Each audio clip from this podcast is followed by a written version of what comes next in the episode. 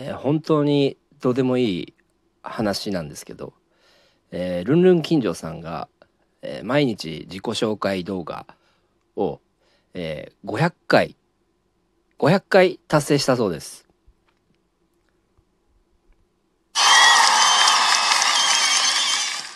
本当にどうでもいいですね。すいません。えー、始まりました。暮らしは隅田の、えー、陰謀論ラジオということで、26回目になりますかね。今日はちょっともう、えー、上げないでおこう、サボろうと思ってたんですけどね。えー、なんとなく、えー、世の中の動きで気になったことがあったので、え、更新しようと思いまして、今やっております。え、たくさんね、フォローいただきね、ちょっとずつでも、あの、増えてるんですね。あの、フォロワーさんの方が。ありがたいですね。うん。あの、いいねの方もね、あの、かなり、まあまあ、平均的に増えてきたなって感じしてて、うん。で、結構本当に聞かれてるなっていうことで、あの、え感謝してます。本当にね、え皆様どうもありがとうございます。は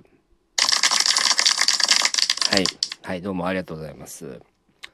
えー、世の中の、えー、動きでちょっと気になったことがあるという、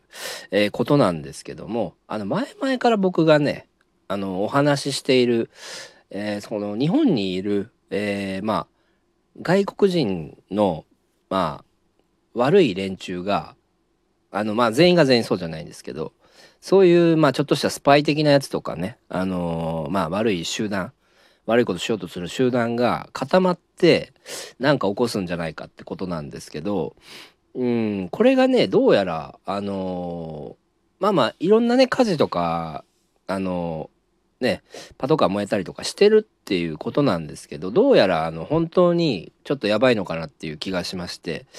あのっていうのはですね、えー、僕があの住んでる町まあ東京のある、えー、地域、えー、なんですけども、うん、あの阿佐ヶ谷なんですけど、えーえー、阿佐ヶ谷の方でですねあの最近毎日あの警察官が訓練してるんですよね。あの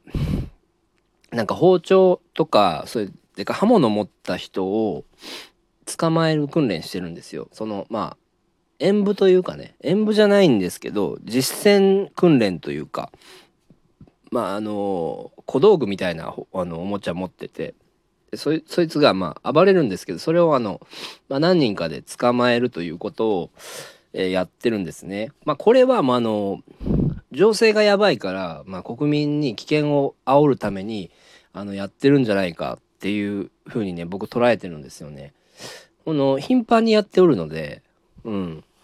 あのー、まあひょっとしたらこれからちょっと本当に、えー、やばくなっていくんじゃないかなってことでまあまああのねコロナのあの動きでやっぱ緊急事態宣言とかもあのなるようですし、まあ、それでねストレス溜まったやつがあの爆発してね変な行動を起こすってこともあるんですけど、まあ、それだけじゃなくて本当にあのねあのやばいやつえ計画的にそういうことやってくる連中があの存在するんですよね。うん、なのであの皆さんちょっと本当に気をつけた方がいいなと思ってえ今日こういうねお話を、えー、させていただきました。ね、まあ、まあ、僕なんかはねあの格闘技やってましたんであの結構強いんですよ実は。あの少林寺をねあの三段持ってるんですよ。だからあの刃物持ってきた相手の倒し方とかも分かりますしで少林寺だけじゃなくてあの総合格闘技なんかも実はやってたことがありまして、えー、実は結構ね、えー、もうの自信はあるんですよね体も鍛えてますし。うんなのでねあのー、まあなんかそういうことがあってもなんとなく僕はまあ対応できるかなと、えー、思うんですけど、まあ、気は抜かないようにしてねあの、まあそうですねまあ、うん、スタンガンとかいいかもしれないですね。あのスタンガン買っとくとかね。あとまあなんかね棒棒を持っとくとかね。あのまあ、防犯用にとかあの警報器みたいなものとか持っとくとか。そういうのあのいいかもしれないです。うん、女性なんかもう夜中ね一人で歩かない方がいいですね。うん、マジでねそういうねあのレイレイパーとかね出てくるかもしれないんで、うん、仮面かぶってね。そういうことね。変な卑猥なことをしようと、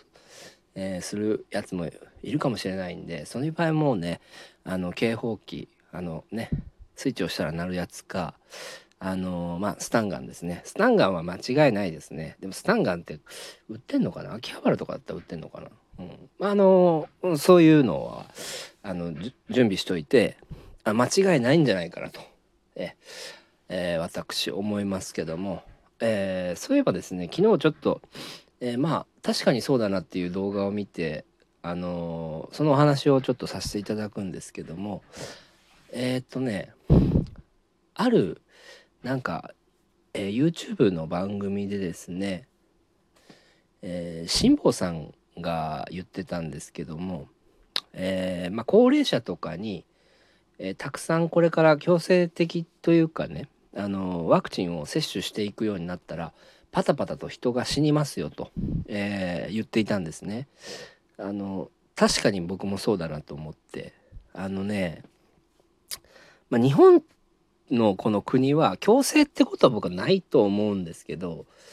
あの強制させようとしてるあの政治の連中がどうやらいるのかなということでもしそういう風になったらねちょっとまずいんですけどもうできるだけ本当にワクチンはあの皆さんあのこれ聞いてる方はねあの打たないようにしていただいた方が、えー、安全かなと、えー、私は、えー、思いますね。え話はねちょっと変わりますけども、え小池さんねあのなんか宣伝ねラジオトークの方であのしていただいたみたいなのでね。あありがとうございます。なんかね僕の名前も、えー、出していただいた、えー、ようなのでね。あの聞きましたよ、うん、あのいつも本当にありがとうございます。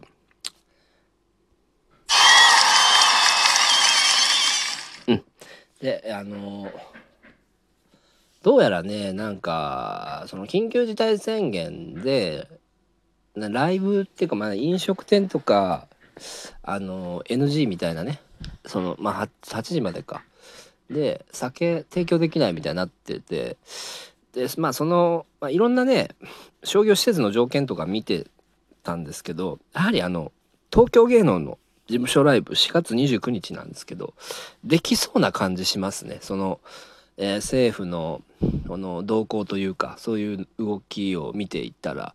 大丈夫だと思うんで、あの、まあ、よかったら、あの、これ聞いてくださってる方とかもね、えー、まあ、来ていただいたら嬉しいと思います。あの、まあ、あの、まあ、よかったらでいいんですけどね、本当によかったらでいいんですけども、で、また、また、あの、お客さん増えたみたいなんで、あの、非常にね、ありがたいと、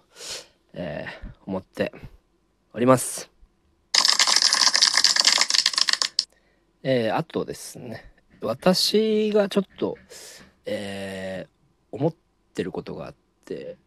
昨日まあツイッターでつぶやいたんですけどもあの緊急事態宣言という名前のことなんですけどあれもちょっと良くないなと思いますね。えー、緊急事態宣言非常事態宣言っていうのはまあ意味は一緒のようなのですが、まあ、災害とかね、えー、のが起きた時にあのそういう、強制的にあの国から指示をね、得て、えー、強制して、えー、抑制するというような、うね、あのか行動をね、国民の、えー、ものなんですけど、そのまあ、意味がね、あの今、えまあ、災害とか、戦争とか、えパンデミックとかっていうことになってるんですけど、意味がちょっと多すぎるなと思うんですよ。うん。で、このまあ言ったら、まあ、コロナごときって言うとあれなんですけど、コロナウイルスって別にえー、インフルエンザ以下なんですよね死亡率。で日本ってそんなにまあほんと死んでない亡くなってない、まあ、亡くなった方もいるからそういう方にはまあ失礼なんですけどもインフルエンザ以下なんですよ統計。でこれをこれでねあの今までインフルエンザとかで出してなかったのにあのー、こういうことをまあね、こんなことで、インフルエンザ以下のもので、どうして緊急事態宣言という言葉を使ってしまうのかっていうところに疑問を抱いてるんですよ、私。うん。もっとね、違うね、あの言葉に変えた方がいいと思うんですよね。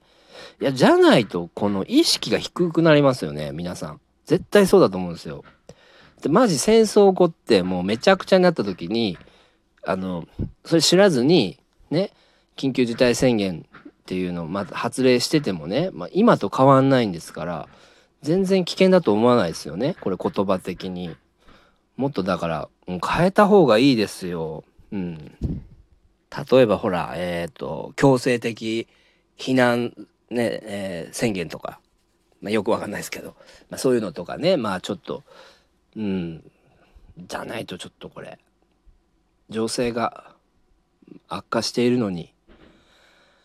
気づかぬまま過ごしてしまいますよと、えー、私思いますね。まあ今日は、えー、まあ、私のちょっとメッセージといったらそういうところですかね。はい。あのどうも皆さんね、えー、ご視聴、えありがとうございました。ねえ今日は、え金花金花ですね、うん。素敵な夜をお過ごしください。